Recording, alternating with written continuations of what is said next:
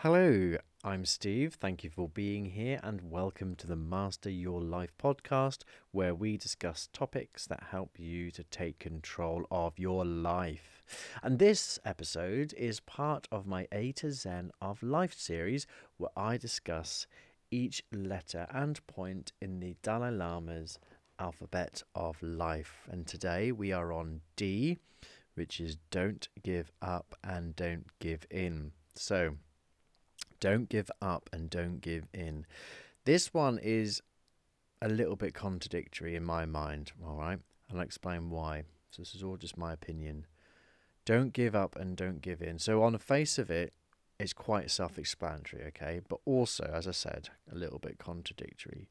I would add to the end of that and be willing or be flexible, okay? So don't give up and don't give in and be willing and flexible. Absolutely don't give up. That applies pretty much to all walks of life, whether you're training for a sporting event, revising for a big exam, test, training a puppy, retraining your mind, or working on a um, a relationship with family, friends, loved ones, businesses, work, all sorts of things. So so don't give up.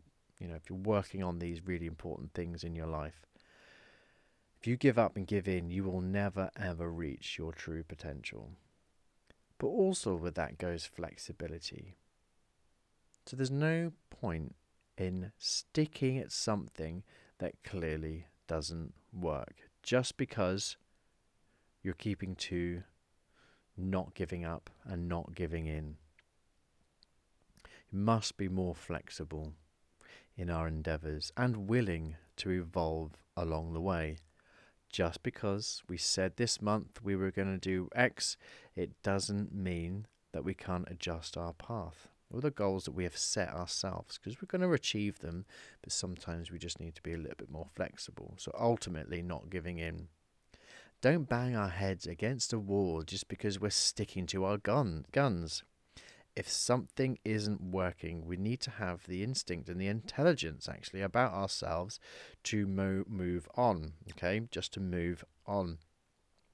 Don't barricade ourselves in because we're not giving up and giving in. Into terms of determination, this is absolutely bang on. Take addiction recovery, for example. Don't give up and don't give in is fundamental in respect to remaining clean and essentially alive. Working on the demons, the skeletons that are in our closets that drove us to these places in the first place is immensely important. And we can never give up and give in to the reasons that brought us down in the first place.